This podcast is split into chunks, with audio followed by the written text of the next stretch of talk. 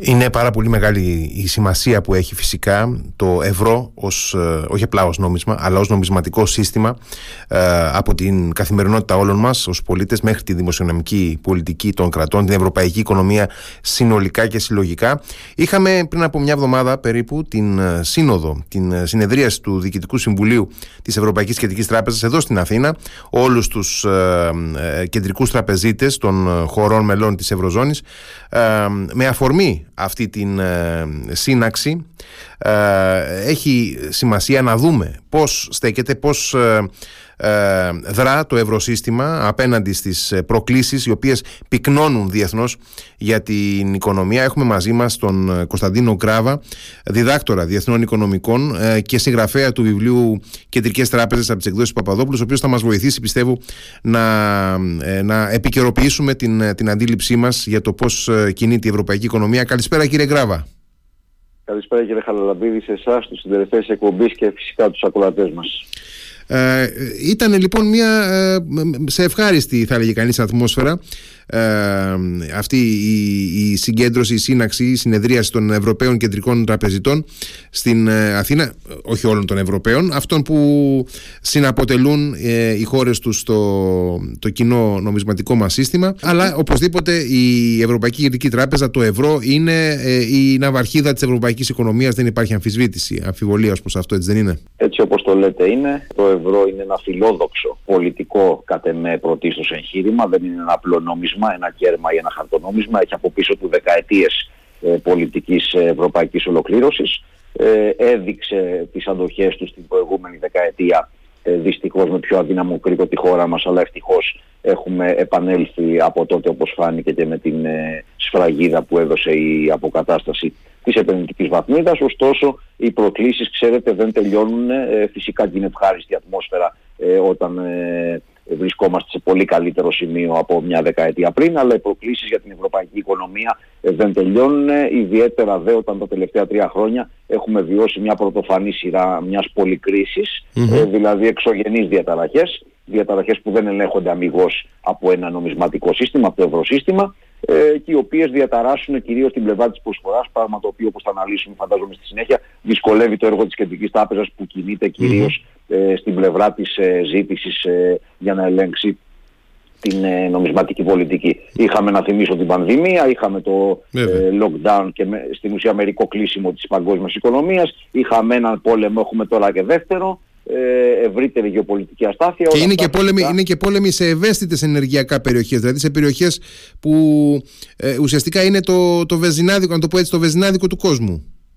Είναι πολύ εύστοχη η παρατήρησή σας, διότι παραπέμπει ακριβώς ε, στον στόχο της Ευρωπαϊκής Κεντρικής Τράπεζας που είναι μεσοπρόθεσμα να φέρει ξανά τον πληθωρισμό στο 2%. Όμως ο πληθωρισμός επηρεάζεται, όπως όλοι γνωρίζουμε, από ευμετάβλητες τιμές ε, σε επίπεδο ονομαστικού πληθωρισμού τροφίμων και ενέργειας. Εκεί λοιπόν χτυπάει ο γεωπολιτικός κίνδυνος και η αναταράξη στην περιοχή της Μέσης Ανατολής ε, και φυσικά και το,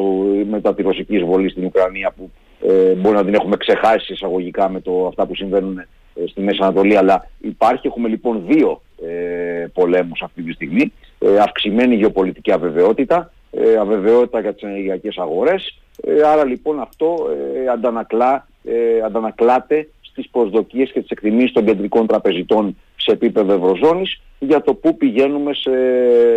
σε όρους, ε, επαναλαμβάνω, του μοναδικού σύμφωνα με το καταστατικό της τράπεζας στόχου. Ε, βεβαίως είναι και να εξυπηρετεί την ευρωπαϊκή οικονομία κατ' επέκταση, την οικονομία των χώρων της Ευρωζώνης. Ωστόσο, το καταστατικό λέει ρητά ότι οφείλουν οι η κεντρική, οφείλει η Κεντρική Τράπεζα να φέρει τον πληθωρισμό στον μεσοπρόθεσμο στόχο του 2% και ακόμα δεν είμαστε εκεί, αλλά συγκλίνουμε σύμφωνα και με τα τελευταία στοιχεία. Σίγουρα είμαστε σε καλύτερο σημείο από πέρυσι από πλευράς αποκλιμάκωσης του πληθωρισμού. Άρα, ο πληθωρισμός είναι ένα, δεν είναι απλά ένα μέγεθος για την Ευρωζώνη, είναι, ε, θα έλεγε κανείς, η πεμπτουσία πάνω στην οποία έχει, έχει, ο άξονας πάνω στον οποίο έχει ε, χτιστεί το κοινό ευρωπαϊκό Ακριβώς. νομισματικό σύστημα, έτσι. Ακριβώς. επιτρέψτε μου λίγο να σταθώ σε αυτό. Καταρχάς βλέπετε ότι η κυρία Λαγκάρντ ε, στέκεται και διατυπώνει ρητά ότι αυτό, είναι, ε, αυτό συνιστά την καταστατική εντολή της Ευρωπαϊκής Κεντρικής Τράπεζας. Ε, από την άλλη μεριά πρέπει να πούμε ότι η Ευρωπαϊκή Κεντρική Τράπεζα έχει τον στόχο του πληθωρισμού στο καταστατικό της μοναδικό επαναλαμβάνω ευρύτερα από τις ευρωπαϊκές συνθήκες οφείλει να υποστηρίζει την ε, οικονομική πολιτική μέσω της νομισματικής πολιτικής στην Ευρωζώνη. Από την άλλη πλευρά του Ατλαντικού η ΦΕΔ για παράδειγμα έχει στόχο και τον πληθωρισμό στο 2% ίδιο αριθμητικό συμμετρικα αλλά έχει και την πλήρη απασχόληση. Άρα λοιπόν έχει ένα καταστατικό με διτή εντολή. Είναι μια διαφορά μεταξύ των δύο καταστατικών, ωστόσο επί της ουσίας στο πλαίσιο που αυτού, αυτού που ονομάζω ως νομισματική ειρήνη, δηλαδή στην ουσία ότι οδηγεί την πολιτική, την νομισματική σε παγκόσμια κλίμακα ως άγκυρα η Ομοσπονδιακή Τράπεζα των ΗΠΑ και ακολουθούν οι μεγάλες τράπεζες συστημικά σημαντικές όπως είναι η ΕΚΟΥΤΟΥ, η Ευρωπαϊκή Κεντρική Τράπεζα, δηλαδή η Τράπεζα της Αγγλίας κυρίως και μετά η Τράπεζα της Ιαπωνίας. Αυτό λοιπόν ε, σημαίνει ότι παρότι έχουμε μικροδιαφοροποιήσεις, στην ουσία ο στόχος για πληθωρισμό 2% και στις δύο πλευρές του Ατλαντικού είναι αυτός που όπως το διατυπώσατε οπωσδήποτε δεν αποτελεί μία λέξη πληθωρισμό αλλά ένα σημαντικό, ε, μια σημαντική δέσμευση αξιοπιστίας των κεντρικών τραπεζιτών προκειμένου να αναχαιτήσουν τις όποιες πληθωριστικές προσδοκίες. Και ε, απλώς να αναφέρω ότι αν καλλιεργηθεί ένα κλίμα, αν καλλιεργεί το μάλλον ένα κλίμα ότι ξέφυγε από τον έλεγχο που δεν ξέφυγε αν λοιπόν πέρυσι δεν είχαν οδηγηθεί τα πράγματα όπως οδηγήθηκαν φέτος από πλευράς αποκλιμάκωσης του πληθωρισμού, αλλά είχαμε για παράδειγμα μια κίνηση του πληθωρισμού σε πολύ υψηλότερα επίπεδα, αυτό το γεγονός ότι ε, θα διαφαινόταν στο κοινό, στον πολίτη, ότι δεν μπορεί η Κεντρική Τράπεζα να ελέγξει τον πληθωρισμό, σημαίνει ε, υποχώρηση αξιοπιστίας με τεράστιες επιπτώσεις ό,τι αφορά τον ρόλο των κεντρικών τραπεζών να είναι ανεξάρτητες στη χάραξη νομισματικής πολιτικής που προσοχή όμως οφείλουν να επικοινωνούν στο κοινό με ρητό, κατηγορηματικό, επεξηγηματικό τρόπο και αυτό γίνεται πολύ καλά ε, και έγινε πάρα πολύ σωστά κατά τη δική μου θεώρηση στο τελευταίο meeting και στο τελευταίο meeting ε, στη χώρα μας ε, την προηγούμενη ε, και φαντάζομαι ότι ε, ακριβώς αυτός ο κοινός στόχος ε, για τον πληθωρισμό που περιγράφεται πάρα πολύ εύστοχα μεταξύ Φραγκφούρτης και ε, Ουάσιγκτον είναι η αιτία που ε, υπάρχει ουσιαστικά κοινός βηματισμός μεταξύ Ηνωμένων Πολιτειών και Ευρωπαϊκής Ένωσης σε ό,τι αφορά και την πολιτική των επιτοκίων που έχει επικριθεί πάρα πάρα πολύ ε, ως, ως μια ηφαισιακή πολιτική αλλά οι κεντρικοί τραπεζίτες και στις Ηνωμένες Πολιτείες και στην ε, Ευρώπη ε, υποστηρίζουν ότι είναι το μοναδικό φάρμακο εντός εισαγωγικών που μπορεί αυτή τη στιγμή να δεχτεί η παγκόσμια οικονομία για να συγκρατηθεί ε, ο πληθωρισμός. Η παρατήρησή σας κύριε Χαραλαμπίδη είναι πολύ εύστοχη και επιτρέψτε μου να ε, δώσω μία εικόνα και να γυρίσω λίγο πίσω το ρολόι στο mm τέλος του 2021. Όταν είχε αρχίσει ε, ο πληθωρισμός αρχικά να φαίνεται παροδικός και μετά να βγάζουν τη λέξη παροδικός και να βλέπουν ότι θα είναι πιο μόνιμος εξού και επιθετικές κινήσεις αύξηση των επιτοκίων στην άλλη πλευρά του Ατλαντικού, στην Ουάσιγκτον, στη Φέντ, ε, τότε θυμίζω είχαμε διαφορετική ε, διαφορετικό σημείο του οικονομικού κύκλου μεταξύ των δύο οικονομιών, όπως επίσης είχαμε διαφορετική συμπεριφορά και επίπτωση της ενεργειακής κρίσης με τη ρωσική εισβολή στην Ουκρανία Φεβρουάριο του 2022, καθώς η Αμερική πλέον εξάγει ενέργεια, ενώ η Ευρωζώνη εισάγει, άρα επιβαρύνεται με τις μεγάλες τιμές, τις υψηλές τιμές ε, πετρελαίου και φυσικού αερίου, το ισοζύγιο της. Παρόλα αυτά, παρότι ήταν διαφορετικό το σημείο του οικονομικού κύκλου, παρότι είχε ε, εξηγηθεί αυτό από τους κεντρικούς τραπεζίτες, είδατε ότι την επιθετική αυτή κίνηση της ΦΕΔ ακολούθησε κατά γράμμα με, ένα, ε, με μια διαφορά φάσης, αλλά κατά γράμμα εφ' εξής, η Ευρωπαϊκή Κεντρική Τράπεζα. Θυμίζω ότι το επιτόκιο της Ευρωπαϊκής Κεντρικής Τράπεζας, το οποίο απεφασίστη να παραμείνει σταθερό, να γίνει δηλαδή η πάυση πάλι κατά την εκτίμησή μου πολύ σωστά μετά από 10 10 συνεχόμενες επαναλαμβάνω αυξήσεις του επιτοκίου. Το επιτόκιο ήταν αρνητικό και είναι στο 4% το επιτόκιο αποδοχής καταθέσεων, το ένα από τα τρία κύρια, κύρια επιτόκια της ΕΚΟΥΤΟΥ. Αυτό λοιπόν το οποίο επισημαίνω είναι ότι παρότι διαφορετική η φάση εκείνη, ακολούθησε η κουτού κατά γράμμα την ΦΕΔ. Γιατί; γιατί κατά την άποψή μου ο συντονισμός της νομισματικής πολιτικής στις δύο πλευρές του Ατλαντικού εξυπηρετεί αυτόν τον στόχο της νομισματικής ειρήνης και θα σας θυμίσω ότι προσωρινά το, αν ανατρέξετε σε ένα εύκολο γράφημα του κοινού νομίσματος, θα δείτε ότι η ισοτιμία ευρώ-δολαρίου είχε υποχωρήσει κάτω από το 1. Γιατί, Γιατί έβλεπαν οι αγορές ότι είχε φύγει μπροστά η Fed στα επιτόκια και ήταν διστακτική η Ευρωπαϊκή Κεντρική Τράπεζα. Ορθώς ακολουθήθηκε αυτό το μονοπάτι καθώς όπως το είπατε το μοναδικό φάρμακο των κεντρικών τραπεζών στοχεύοντας την αποκλιμάκωση, αποθέρμανσης της οικονομίας, δηλαδή στην πλευρά της ζήτησης, χωρίς όμως να είναι οι κεντρικοί τραπεζίτες θεοί, γι' αυτό και πρέπει να είναι ε, με ταπεινό τρόπο να εξηγούν τι κάνουν και πολύ καλά το κάνουν αυτό, επαναλαμβάνω. Είναι λοιπόν ε, αυτό το οποίο συνέβη, είναι να αυξήσουν το κόστος του χρήματος ακριβώς για να επιβραδύνουν την πλευρά, το σκέλος της ζήτησης και να μην υπερθερμανθεί και ξεφύγει κι άλλο μετά από, αυτόν τον, ε, την, μετά από αυτή την αύξηση του πληθωρισμού στα τέλη του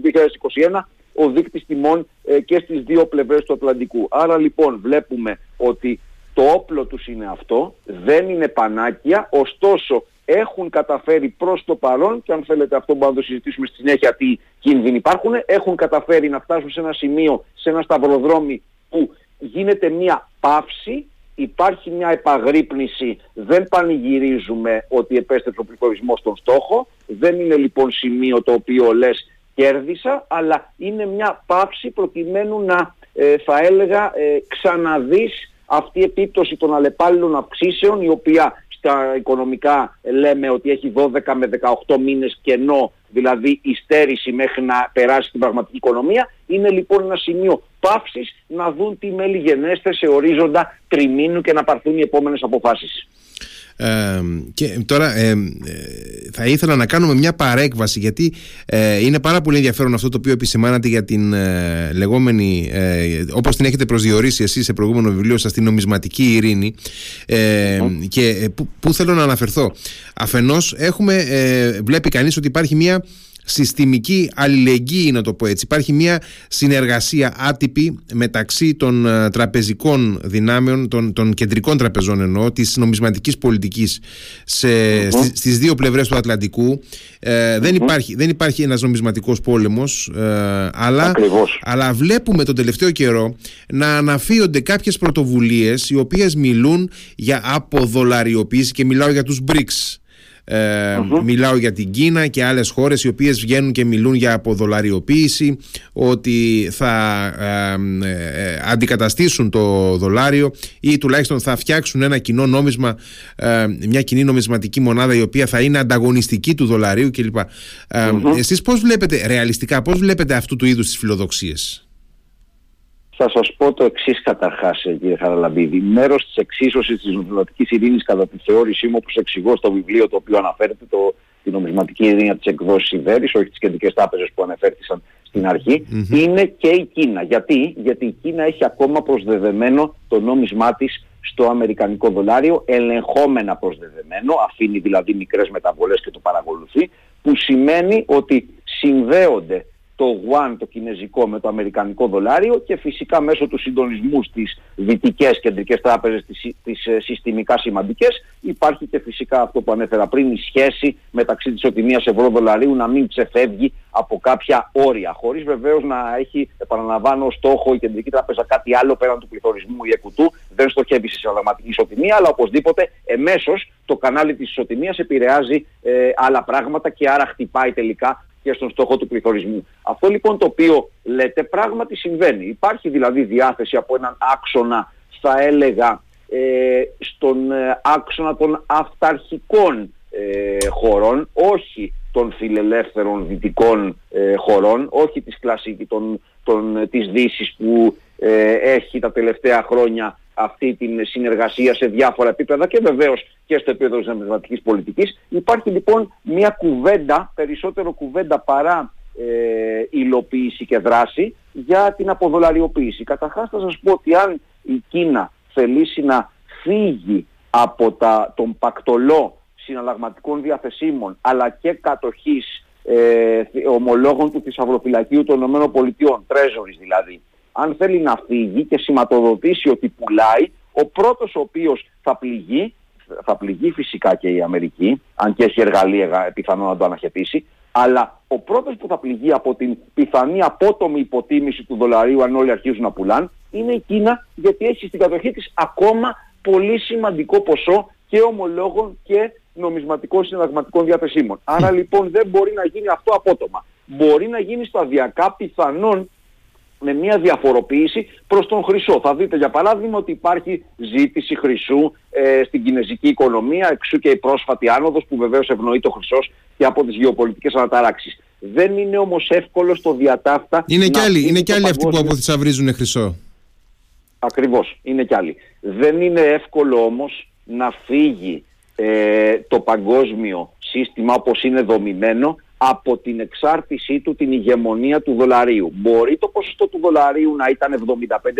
75% στα παγκόσμια συναλλαγματικά διαθέσιμα. Θα σας πω όμως ότι ακόμα είναι 60%,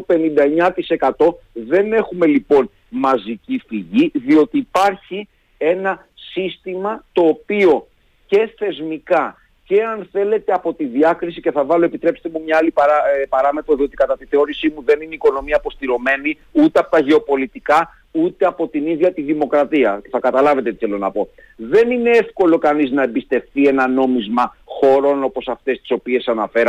που δεν είναι φιλελεύθερες δημοκρατίες. Διότι φιλελεύθερη δημοκρατία σημαίνει θεσμοί, σημαίνει ε, συστήματα ελέγχου και εξισορρόπησης της εξουσίας σημαίνει όλα αυτά τα οποία έχουν χτιστεί και αντιμετωπίζονται οι κρίσεις με θεσμική θωράκιση της αρχιτεκτονικής είτε της αμερικανικής οικονομίας είτε όπως είδαμε εδώ την προηγούμενη δεκαετία θεσμική θωράκιση της αρχιτεκτονικής του ίδιου του ευρώ και της ευρωζώνης. Όλα αυτά λοιπόν αντανακλώνται και στο παγκόσμιο νομισματικό σύστημα. Είναι ισχυρό το δολάριο, διότι είναι ισχυρή η Αμερικανική Δημοκρατία, διότι είναι ισχυρή η στρατιωτική δύναμη οι Ηνωμένες Πολιτείες, διότι υπάρχει συνεργασία σε επίπεδο Αμερικής και Δύσης. Υπάρχουν λοιπόν πάρα πολλοί λόγοι που δείχνουν ότι δεν μπορεί αυτό να γίνει με το πάτημα ενός κουμπιού και πάντως έχοντας πει αυτό σίγουρα, καθώς μπαίνουμε σε μια νέα εποχή ενδεχομένως με ψηφιακά νομίσματα των κεντρικών τραπεζών αναφέρομαι, σίγουρα είναι κάτι το οποίο θα παρακολουθήσουμε την επόμενη δεκαετία και ενδεχομένως θα έλεγα το πιο απεσιόδοξο σενάριο στο σενάριο που μου συζητατε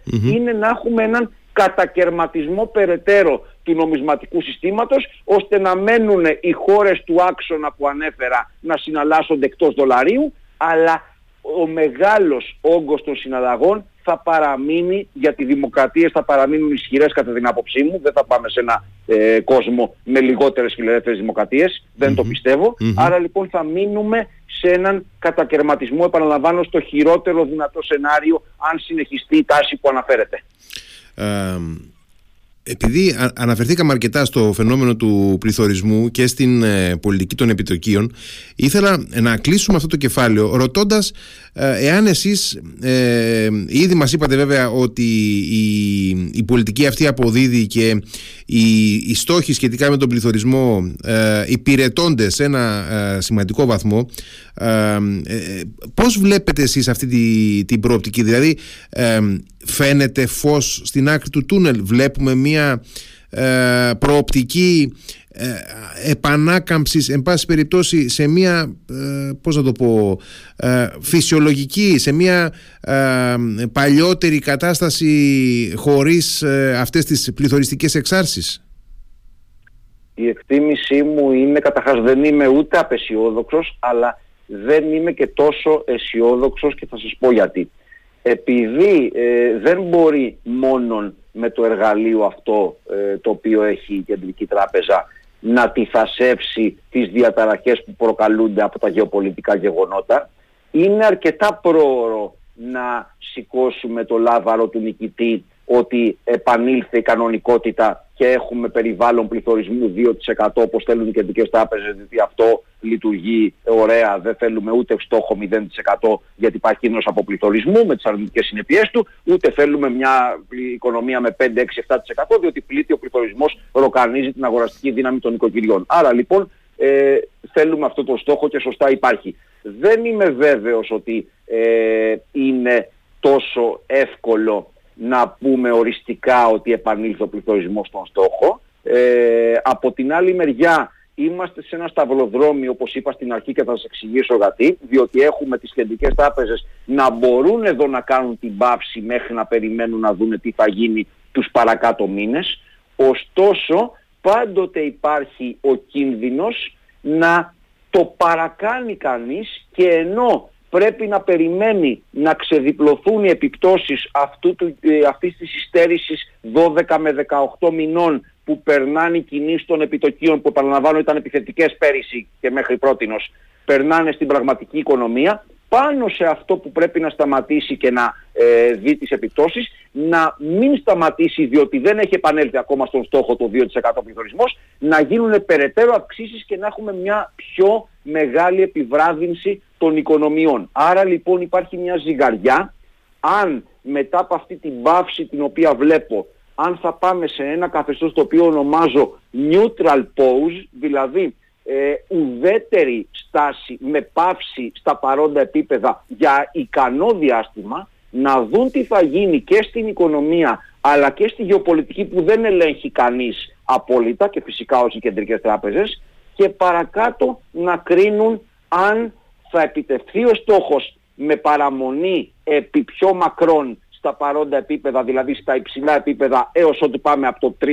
στο 2 ή δεν παραμένει ο στόχος, έχει ξανά εκτροχιαστεί ή κολλήσει. Έχουμε λοιπόν ε, τιμές που δεν πέφτουν άλλο, οπότε θα πρέπει να κρίνουν πια οι κεντρικές τράπεζες αν θα συνεχίσουν σε αυτές τις επιτοκίων με τον κίνδυνο να έχουμε περαιτέρω επιβράδυνση από την πλευρά της ζήτησης και άρα ύφεση στις οικονομίες. Δεν είναι εύκολη εξίσωση, επαναλαμβάνω δεν έχει κανείς το μαγικό ραβδί, αυτό που χρειάζεται όμως είναι να υπάρχει ευελιξία έτσι ώστε να μην είμαστε, ε, επιτρέψτε μου την έκφραση, κολλημένοι στο ότι αυτό το οποίο αποφασίσαμε θα ισχύσει σώνει και καλά για ένα διάστημα, διότι είναι τόσο ευμετάβλητο το σκηνικό που καλά κάνουν οι κεντρικοί τραπεζίτες και παρακολουθούν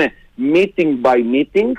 κάθε μήνα τι έχει συμβεί στο σκέλος τόσο της οικονομίας όσο και της γεωπολιτικής. Επαναλαμβάνω όλα είναι αλληλένδετα, δεν ε, ζούμε σε γυάλα νομισματική, αλλά είμαστε σε έναν κόσμο στον οποίο συμβαίνουν όλα αυτά τα οποία περιέγραψα και χαρακτηρίζουν ένα σκηνικό πολυκρίσης, θέλω να πιστεύω όχι μόνιμης κρίσης, αλλά πολυκρίσης, από το οποίο με σωστές κινήσεις και φυσικά αν πάει το σενάριο ε, προς το αισιόδοξο και δεν έχουμε ε, περαιτέρω όξυνση ή επέκταση ή κλιμάκωση ε, των ε, πολέμων στην περιοχή που θα αναζωπυρώσουν όπως είπατε στην αρχή το ενεργειακό σενάριο το οποίο θα χτυπήσει τον πληθωρισμό. Αν λοιπόν δεν έχουμε το ακραίο αυτό σενάριο αλλά πάμε σε μια πιο ε, θα έλεγα ε, πρόβλεψη ενός μέσου σενάριου, ενός base σενάριου να μπορέσουμε να δούμε λίγους μήνες μετά ε, αν τελικά θα μπορέσει να επιτευχθεί μέχρι το 2024-2025 ο στόχος των κεντρικών τραπεζών για τον πληθωρισμό. Ε, είναι πάρα πολύ νομίζω ε, και εύλογη και σταθμισμένη η, η εκτίμηση που κάνει την τοποθέτησή σας γιατί ε, νομίζω ότι ακριβώς επειδή είναι πολύ απρόβλεπτο και ε, ασταθές ευμετάβλητο το σκηνικό το διεθνές που δεν εξαρτάται προφανώς από τους τραπεζίτες αλλά εκείνοι πρέπει να διαχειρίζονται και σε ένα βαθμό τις δονήσεις που παράγονται από τις γεωπολιτικές εξελίξεις ε, μόνο έτσι βήμα βήμα μπορούν να, να πηγαίνουν και να κάνουν επανεκτίμηση κάθε, κάθε λίγο και λιγάκι του πώς ε, προχωράει η κατάσταση. Και πριν από, ε, πριν από λίγη ώρα βλέπω ένα δημοσίευμα εδώ στην, ε, στο σελίδα της Καθημερινής που λέει στο μετέχμιο της ύφεσης η Ευρωζώνη και αναφέρεται σε φόβους για κινδύνους να, να έχουμε αναφέρεται καταρχάς ότι για πρώτη φορά μετά την πανδημία θα είναι ε, κατά πάσα πιθανότητα ηφαισιακό το, το τρίτο τρίμηνο του 2023 για την ευρωπαϊκή οικονομία ε, πρώτον αυτό. Δεύτερον, ε, ε, έχει μια σειρά από τοποθετήσεις τραπεζικών στελεχών ε, των χωρών της Ευρωζώνης που λένε ότι είναι πάρα πολύ πιθανό οι παρατεταμένες αυτές κρίσεις, οι περιφερειακές που αντιμετωπίζουμε, να, να, να δημιουργήσουν μια ε, μια στάθεια δομική πια, όχι νομισματική μεν, αλλά αναπτυξιακή. Δηλαδή ότι ε, δεν καταφέρνει η ευρωπαϊκή οικονομία να βρει έναν αναπτυξιακό ρυθμό. Ε, φεύγοντας λοιπόν από το καθαρά νομισματικό πεδίο στο οποίο συζητούσαμε ε, και μας βοηθήσατε πάρα πολύ ε, στο αναπτυξιακό πεδίο ε, πώς βλέπετε τα πράγματα; Διότι βλέπω να εκφράζονται και φόβοι τον τελευταίο καιρό και για, για, για την προοπτική, τον κίνδυνο μιας παγκόσμιας ύφεσης. Νομίζω ότι το θίξαμε ε, στην ανάλυση και μέσω της νομισματικής πολιτικής και του πληθωρισμού. Θα το ναι. πούμε τώρα και ευρυτερα Αυτό, το οποίο, ε, αυτό για το οποίο εκφράζονται φόβοι είναι ακριβώς να μην υποχωρήσει ε, ο πληθωρισμός, τα δε επιτόκια να παραμείνουν αναγκαστικά επί μακρόν, αν όχι αυξηθούν κι άλλο, να παραμείνουν αναγκαστικά στα παρόντα επίπεδα, καθώς όσο υπάρχει υψηλότερος του στόχους πληθωρισμός δεν επιτρέπει φυσικά μείωση των επιτοκίων και, ο, και η οικονομία να σιγά σιγά να διολυστήσει σε όρους στασιμότητας ή και ε, αρνητικής ανάπτυξης, δηλαδή ύφεσης. Άρα λοιπόν προφανώς ε, είναι εύλογες οι ανησυχίες αν συνδέσουμε αυτά που είπαμε ότι δεν θα χαλαρώσει το γεωπολιτικό σκηνικό, αλλά θα παραμείνει ε, με τις τεράστιες προκλήσεις ε, που ξεδιπλώνονται το Φεβρουάριο του 2022 μέχρι και σήμερα ε, στη γειτονιά μας. Άρα το, λοιπόν ζήτημα, το, ζήτημα αυτό, το ζήτημα αυτό λοιπόν της διαχείρισης του πληθωρισμού έχει και βαθύτατα αναπτυξιακή διάσταση. Προφανώς, γιατί όπως αναφέραμε είμαστε σε ένα σταυροδρόμι που έγινε η δουλειά με την έννοια του τι έπρεπε να γίνει για να ανακοπεί η άνοδος του πληθωρισμού και να φανεί η πορεία επιστροφής προς το μονοπάτι του 2%.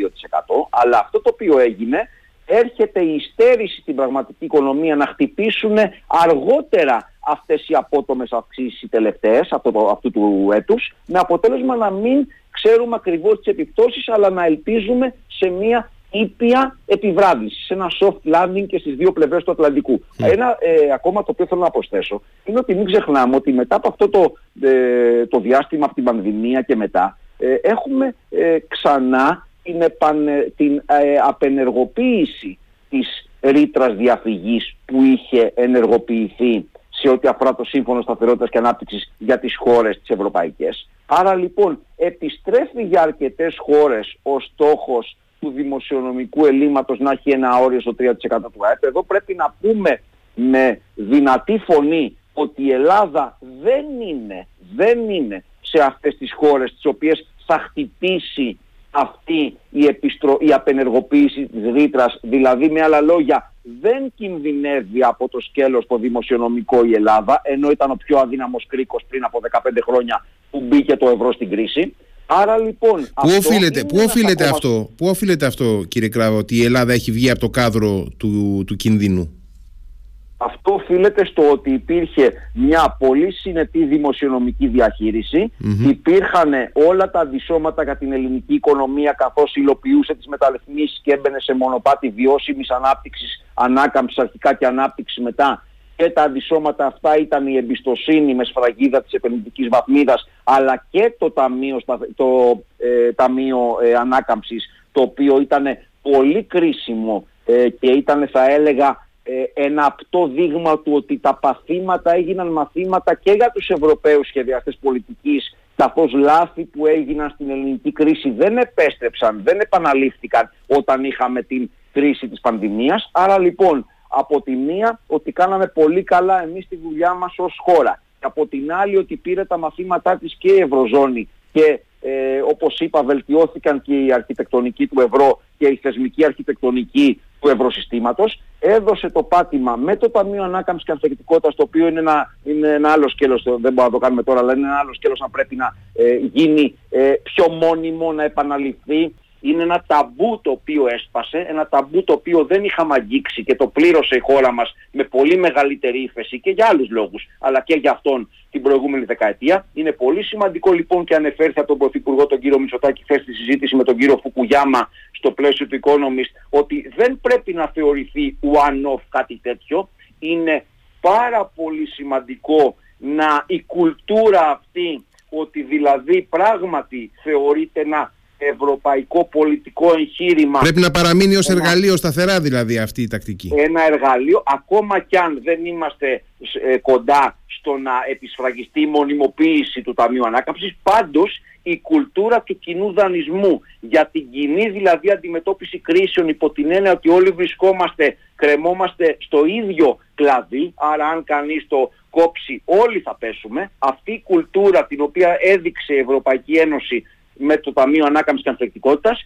πρέπει να ε, καθοδηγεί τα βήματα στις επόμενες κρίσεις που όπως γνωρίζετε πολύ καλά, διαβάζετε ιστορία, ε, οι κρίσεις δεν θα σταματήσουν. Έχει σημασία όμως ο περιορισμός των επιπτώσεών τους, έχει σημασία όταν έρθουν όσο μπορούμε να είμαστε προετοιμασμένοι και πάντως έχει σημασία τα παθήματα προηγούμενων κρίσεων να είναι μαθήματα για τις επόμενες. Ρεαλιστικά αισιόδοξο το μήνυμα που κρατάμε από όλη τη συζήτηση και από τις πολύ σταθμισμένες και τεκμηριωμένες θέσεις που μας αναπτύξατε. Κύριε Γκράβα, ευχαριστώ πάρα πολύ για τη συζήτηση. Εγώ ευχαριστώ να είστε καλά. Να είστε καλά, καλό βράδυ.